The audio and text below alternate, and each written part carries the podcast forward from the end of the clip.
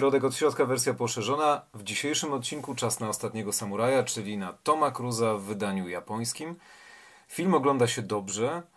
Można się nawet pod koniec wzruszyć solidnie.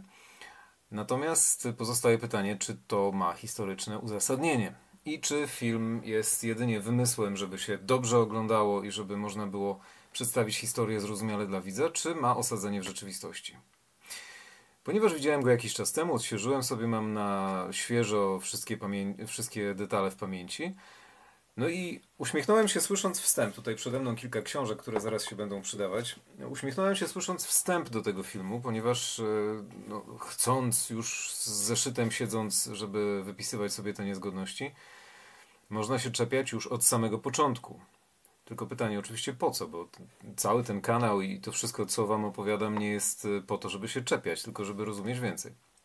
Ale uśmiechnąłem się słysząc wstęp, że archipelag japoński według legendy powstał po skapnięciu kilku kropel wody z oceanu, z miecza zanurzonego tam, gdzie powstawał archipelag japoński, powstały cztery główne wyspy japońskie. Otóż, no, no nie.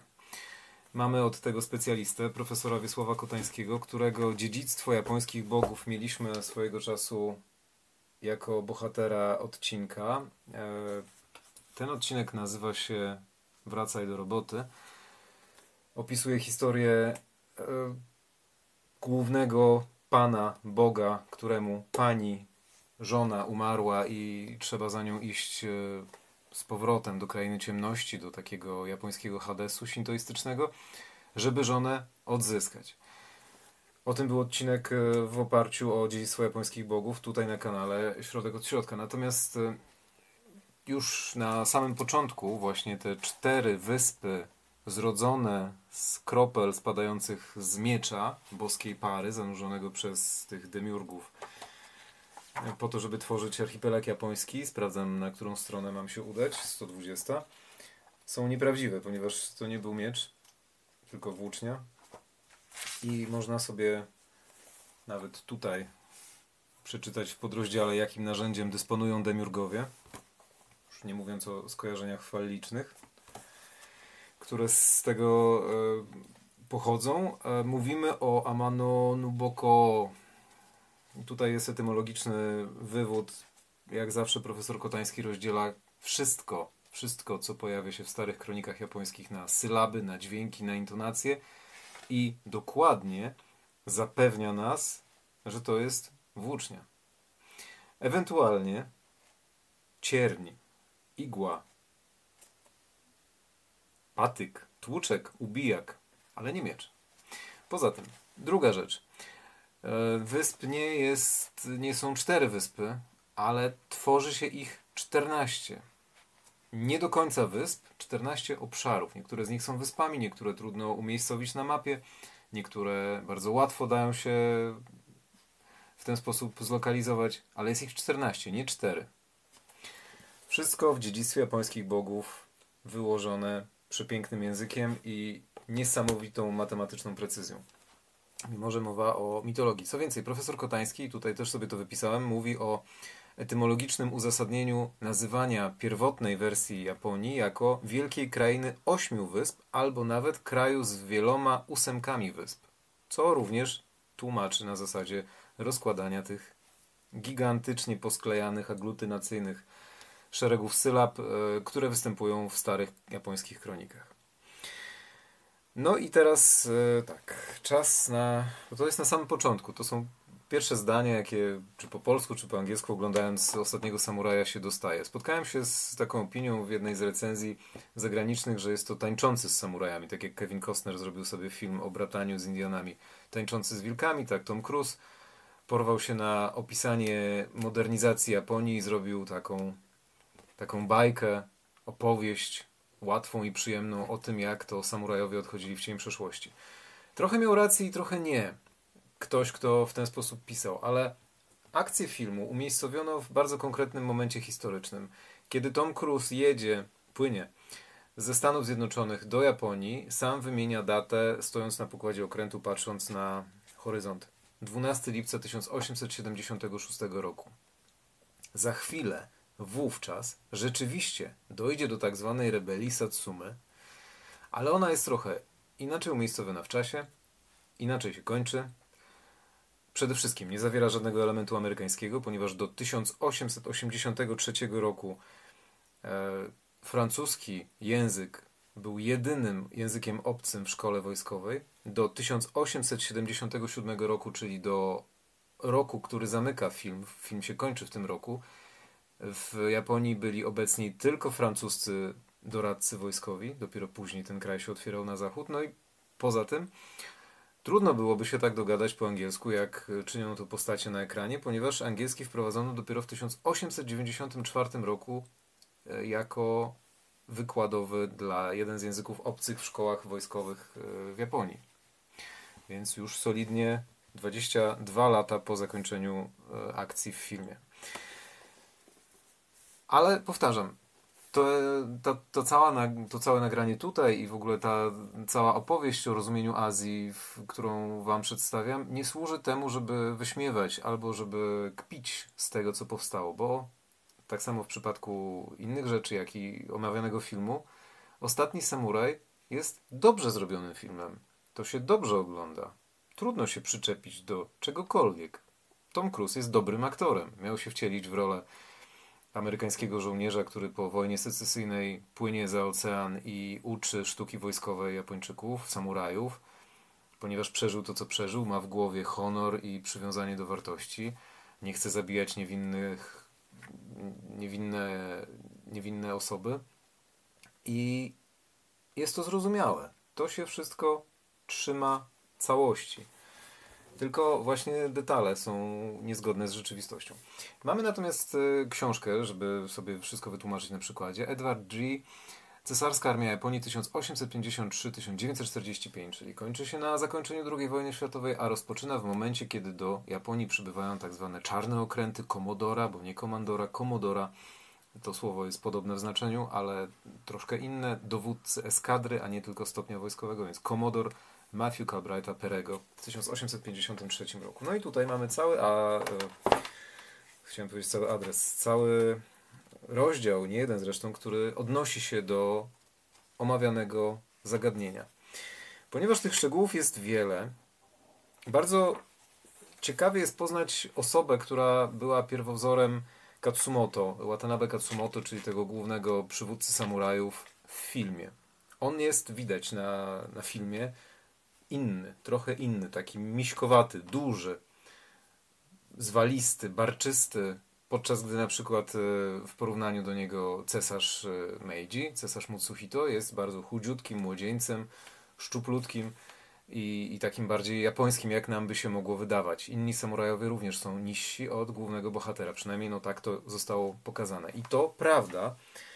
Idziemy na stronę 16 ponieważ e, Saigo Takamori, który był pierwowzorem, znaczy, trudno z tym polemizować, ja się trochę uśmiecham, no bo Saigo Takamori był głównodowodzącym japońskiej armii, pierwszym dowódcą japońskiej armii, człowiekiem, który najpierw wywalczył dla cesarza tron, no, duży skrót myślowy, stanął najpierw podczas wojny Bosin 1868-69 po stronie cesarza, doprowadził do upadku szoguna, już ostatecznie dobił szoguna, który się nie chciał poddać, choć bardziej może lokalnych y, posiadaczy ziemskich, daimyo, niż samego szoguna. Więc w 68 roku najpierw walczył Saigo Takamori po stronie cesarza, tego samego cały czas, który też jest na ekranie filmu, żeby potem w 1876, kilka lat później, a ostatecznie w 1977 roku sprzeciwić się temu, co się dzieje w państwie. Ale nie do końca temu, co widzimy na ekranie. Nie w takiej formie. Cały czas jednak mamy do czynienia z Saigo Takamorim, dużym człowiekiem.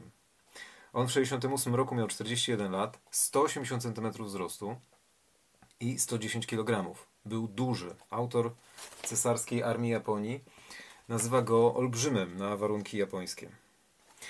Więc to jedna rzecz. E, druga rzecz, ciekawsza trochę od szczegółów historycznych. Nie sposób było odmówić Saigo zdolności, lecz człowiek ten stanowił prawdziwą zagadkę. Skłonny był popadać w długie okresy milczenia, które można było interpretować jako przejaw kontemplacyjnej mądrości lub beznadziejnego otępienia. Jego obojętność na wszelkie nagrody, zaszczyty czy materialny przepych w połączeniu z niezwykłą charyzmą i humanizmem sprawiła, że stał się najbardziej szanowaną osobistością w Japonii z wczesnej epoki Meiji. On nawet po tym, jak stał się buntownikiem numer jeden, popełnił samobójstwo, nie mając już szans na jakąkolwiek, nawet minimalną wygraną, nawet w małej bitwie w swoich rodzinnych stronach, e, to kilka lat później, wraz, jak zmarł w 1877 roku, to wraz z ustanowieniem pierwszej konstytucji Japonii 1889 został oficjalnie ułaskawiony i jeszcze podniesiono pośmiertnie jego rangę dworską. Cały czas jest symbolem honoru. Duży, ostrzyżony na jeża, na rekruta, nie noszący długich włosów, długiej kity, takiej jak e, samurajowie mieli na głowach przez wieki. Taki troszkę inny wojownik. Co dalej? Charakter mamy, wygląd mamy. E, trudno to streścić. Mianowicie, najpierw w 1868 roku była wojna Bosin. To był zodiakalny znak smoka, 12 znaków zodiaków w chińskim kalendarzu, który był także używany od wieków w Japonii. Powtarzają się co 12, tak jak u nas. My teraz zmieniamy ze szczura na e, znak woła za chwilę, 12 lutego w tym roku 2021. Natomiast 68 e, w XIX wieku to był rok smoka. Bosin walczono, żeby cesarz mógł rozwinąć skrzydła. Cesarz, ten herlawy chłopiec, który miał 14 lat, kiedy obejmował tron w 1868 roku, już tak naprawdę objął go rok wcześniej po śmierci swojego ojca Komeja, którego teoretycznie można powiedzieć nawet może się pozbyto, bo nagle jego ojciec, który był w sile wieku, kwiecie wieku i był aktywnym człowiekiem, nagle zaniemógł, zachorował na ospę i choroba go pokonała bardzo szybko. Prawdopodobnie istnieje teoria, mógł zostać otruty arszenikiem, był tradycjonalistą, nie chciał otwarcia na zachód, potrzeba było dopiero jego otwartego na świat syna, który miał szerokie horyzonty i nie bał się zachodu. Więc y, być może po takiej intrydze młody cesarz dochodzi do władzy. Oczywiście wiadomo, że nie może rządzić sam, jest jeszcze na to zbyt mało doświadczony. Trzeba mu pomóc. Samurajowie najpierw muszą obalić szogunat, żeby cesarz mógł, miał gdzie rządzić w ogóle, żeby miał miejsce dla siebie, stolicę odzyskać dla niego, potem odzyskać Edo, czyli późniejsze Tokio, żeby mógł się tam oficjalnie przeprowadzić. To się dzieje w 1869. Oficjalnie jest przeniesiona stolica z Kyoto do Tokio. No ale to są czasy wciąż kilka lat wcześniejsze do tego, co widzimy na Ostatnim Samuraju. W Ostatnim Samuraju, bo tam rok 1876 i ta pierwsza potyczka, kiedy samurajowie w rogatych hełmach wychodzą z lasu, przypuszczając szarże na wojska między innymi z Nathanem, Nathanem Algrenem, czyli Tomem Cruzem e, w składzie, nie miała miejsca, bo w 76 roku nie wybuchło powstanie. Opóźniono je do 77 roku i w tym momencie, kiedy Algren, ten Amerykanin, którego nie może być w Japonii, ponieważ byli tylko francuscy doradcy wojskowi, więc już jest zgrzyt, pierwowzór teoretycznie właśnie taki Francuz, który stanął po stronie Japończyków i rzeczywiście walczył mm, przeciwko wojskom cesarza, e, nazywał się Brunet, miał na nazwisko, zapomniałem jak miał na imię. Jules Brunet. Jules Brunet, e, nazwisko pisało się po francusku jak Brunet, nasz, ale czytał Brunet. Jules Brunet walczył rzeczywiście 1868-69 na północy Japonii. Rzeczywiście wykazywał cechy właśnie takiego Nathana Algrena filmowego, ale był postacią na tyle mało ważną, że nawet go nie ma w takich podsumowaniach, które traktują o rozwoju armii. Może to błąd, może nie. Prawdopodobnie stanowił pierwowzór filmowej postaci granej przez Toma Cruza. No i teraz e, cesarz już miał wywalczone miejsce. Samurajowie zyskali nową formę, ponieważ już powiedzmy kurz opadł po bitwie, daimyo, posiadacze ziemscy i e, szogun się poddali. Cesarz rządzi, robi swoje, podejmuje pierwszych zagranicznych gości, uczy się rządzenia. Samurajowie muszą się odnaleźć. Nie mogą nosić mieczy, dostają rządowe uposażenia, takie stypendia, które stają się z roku na rok coraz niższe, no i jest im źle. Coś chcą zrobić. Narasta w nich frustracja. 1869 zmienili formę, tak jakby woda przeszli ze stanu ciekłego w gazowy i, i są kimś innym, czymś innym, ale czują, że byli tym czymś poprzednim. i e, szukają ujścia swojej energii. W 1873 roku nadarza się sposobność, ponieważ Korea nie chce się otworzyć na Zachód. Jest jedynym państwem azjatyckim, które się opiera cały czas. Nie chce się dać otworzyć także Japonii. Samurajowie są wściekli. Traktują ten moment jako idealną sytuację do tego, żeby dać upust swojej wściekłości, swojemu gniewowi. Nie możemy nic robić w kraju, no to chociaż pojedziemy na tych Koreańczyków, damy im popalić. No takie są nastroje. Saigo Takamori, ten duży misiowaty samuraj ostrzyżony na jeżyka, jest y, popadający w swoją melancholię losowo i nie chcący żadnych zaszczytów, e, chce takiej wojny, ale cesarz mu nie pozwala. Rada mu nie pozwala, rada gabinetowa. No więc nawet jest taki plan, żeby wykorzystać chorobę Saigo Takamoriego, który wówczas rzeczywiście w 73 roku podupada na zdrowiu, żeby go tam wysłać, nawet żeby może umarł, bo nie wiadomo co mu jest. On sam pisze w listach, które zostały po nim, że już żegna się z życiem, że to prawie, że spodziewa się śmierci. Nawet jest taki plan, żeby go tam wysłać w Korei, żeby on tam umarł. Wtedy ekspedycja nabierze charakteru ratunkowego, ale do ekspedycji nie dochodzi. No i teraz mamy, mamy taki moment, jeżeli pamiętacie odcinek o Okinawie, to była ekspedycja w 1874 roku, taka, która miała na Tajwan pojechać z Japonii, popłynąć, żeby pomścić rozbitków, których e, rozbitków z wysp Ryukyu, archipelagu, do którego należy Okinawa, którzy zostali zabici przez tajwańskich aborygenów w 71. Strasznie to zagmatwanie brzmi, ale teoretycznie Japończycy w 71 roku zostali przypadkiem. Dostali się na Tajwan, tam się ich statek rozbił. Lokalni e, tubylcy, ich lokalni tubylcy przyjezdni tubelcy. Y, zabili ich w większości, część tylko załogi tego statku zdołała się uratować przez Chiny. Japonia teoretycznie, szukając tego guza cały czas, ci wojskowi, szukając guza, chcą pomścić swoich. Oczywiście swoich obywateli, nie żołnierzy. No więc, jeżeli nie mogą jechać do Korei, jadą na Tajwan. I to nawet ustanawiają precedens. Znajdziemy sobie fragment. Ustanawiają precedens, nie słuchając się E, poleceń Rady Gabinetowej, także ustaleń e, czynionych z ambasadorem, e, przedstawicielem Stanów Zjednoczonych, płyną na Tajwan, żeby pomścić, żeby zrobić taki, taką ekspedycję ratunkową tych swoich. Wyprawa okazuje się kompletną klapą, dowodzi nią brat Saigo Takamoriego, Więcej osób y, umiera na malarię niż y, w wyniku starć wojskowych, ale ekspedycja się udała. Znaczy udała, doszła do skutku. Od tamtej pory, od 1874 roku, stanowi precedens tego, że japońska armia będzie myśleć po swojemu, kombinować, jak by postawić się władzy cesarskiej również teoretycznie działając y, w imię honoru cesarza, w imię obrony obywateli japońskich i tym samym honoru cesarza, żywego Boga, ale mimo wszystko w kontrze do rządu.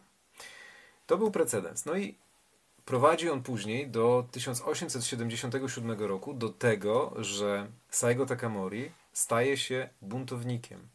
Wyprowadza swoją armię w, na, wyspie Kyushu, na wyspie Kyushu dzieje się cała, cała akcja, ponieważ e, ziemię Takamoriego są właśnie w Hanie nazwanym Satsuma, który znajduje się na południowym zachodzie Japonii, czyli tak jakbyśmy patrzyli właśnie w stronę archipelagu Ryukyu i Okinawy.